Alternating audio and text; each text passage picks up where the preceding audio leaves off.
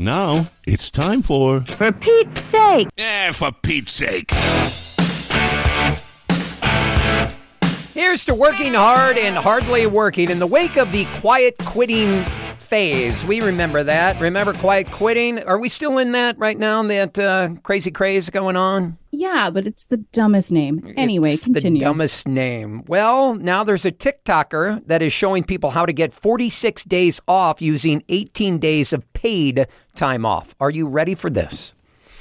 The I mean, I imagine you tack on your days to holidays, right? Oh my gosh, you're so smart. You could be a TikToker. It's not that hard. Lisa People have been doing this forever. The trending how to, which is racked up, listen to this 9.5 million views for this person. But if you're just tacking it on to your already holiday days, it's not like you're getting extra time off. You are not getting extra time off, but you're getting more time off. Here's how you do it January 2023, if you take the Thursday and Friday before MLK Day off, you'll get five consecutive days. This is how this person explains it on TikTok. Right. So you're maximizing your long chunks of time away. Correct. Yes. Yeah. April 2023, if you take the four days before Good Friday off, you'll have a 10 day break. Holy heck, that's a good one. The note goes on to instruct exhausted employees to take off the Monday before July 4th for a four day break and to do this call in sick five days after Veterans Day and three days before Thanksgiving to enjoy 17 days off in November. I know people that I've worked with that have done this, and I feel like they do it every single year. I just never use the sick day as a vacation day. Am I doing it wrong? No, it's just, I don't know, it just kind of feels a little dirty, doesn't it? Yeah, but I guess if your job only gives you so many vacation days, but Mm-hmm. gives you other sick days and you're not going to use them, what a scam. Just let us take off when we want. We're adults. So the moral here is take your vacation days next to a holiday, you'll get more time off. Yeah, you'll get longer chunks of time off. We all love our air fryers, right? I do. Making healthy chicken, reheating french fries, reheating that pizza. We love it. How about using the air fryer for cocktails? No. what? Is it like a cocktail inside of a fried ravioli? Crafty cocktail maker Cami can be seen taking a fresh batch of dehydrated lemon slices out of her air fryer and using them to garnish drinks. What a great idea. Okay, you said making cocktails, not making garnishes. It's called teas in radio, Lisa. It's oh, called the geez. Louise, what a scam. Cami, who goes by the name Cam by Design, explained to her followers that she was able to achieve the chic look by making use of the dehydration feature on the air fryer. Do you have one of those? Dehydration? Yeah, it has a dehydration, but I made some dehydrated strawberries. I don't even know what that means. I don't. I, I don't know. I well, they were gonna go. cook. They were gonna go bad, and I didn't have time to eat them all, so I threw them in the air fryer on dehydrate. It takes out the moisture, and then you can put them in like granola or whatever. What?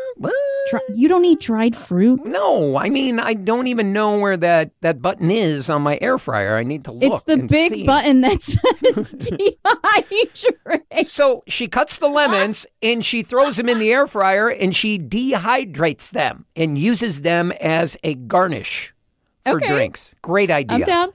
I'm down. And speaking of drinks, a woman who recently celebrated her 101st birthday revealed the unusual secret behind her longevity and a happy life. What do you think it is? Gin and tonics. It is tequila. Very oh. close. Oh, Mary Flip lived through the Great Depression, multiple wars. She has seen 18 United States presidents. Wow.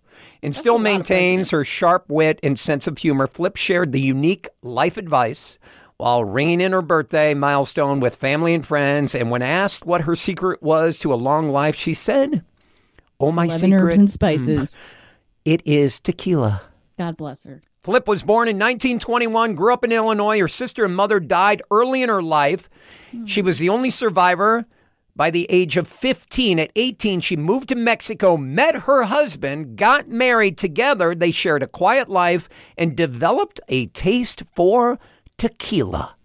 She's been drinking it since she was 20. Okay. Does that give you hope for your future that you're still going to be saucing it up when you're 100? Well, how much fun does that sound if you're 101 talking about tequila? I know, but I feel like I get a hangover now and I am far from 101. What does it feel like to booze it up at 101? For all the tequila drinkers out there, tequila is very clean. That's why if you're trying to lose weight or if you're trying to stay clean, you drink tequila on the rocks or with club That soda. word.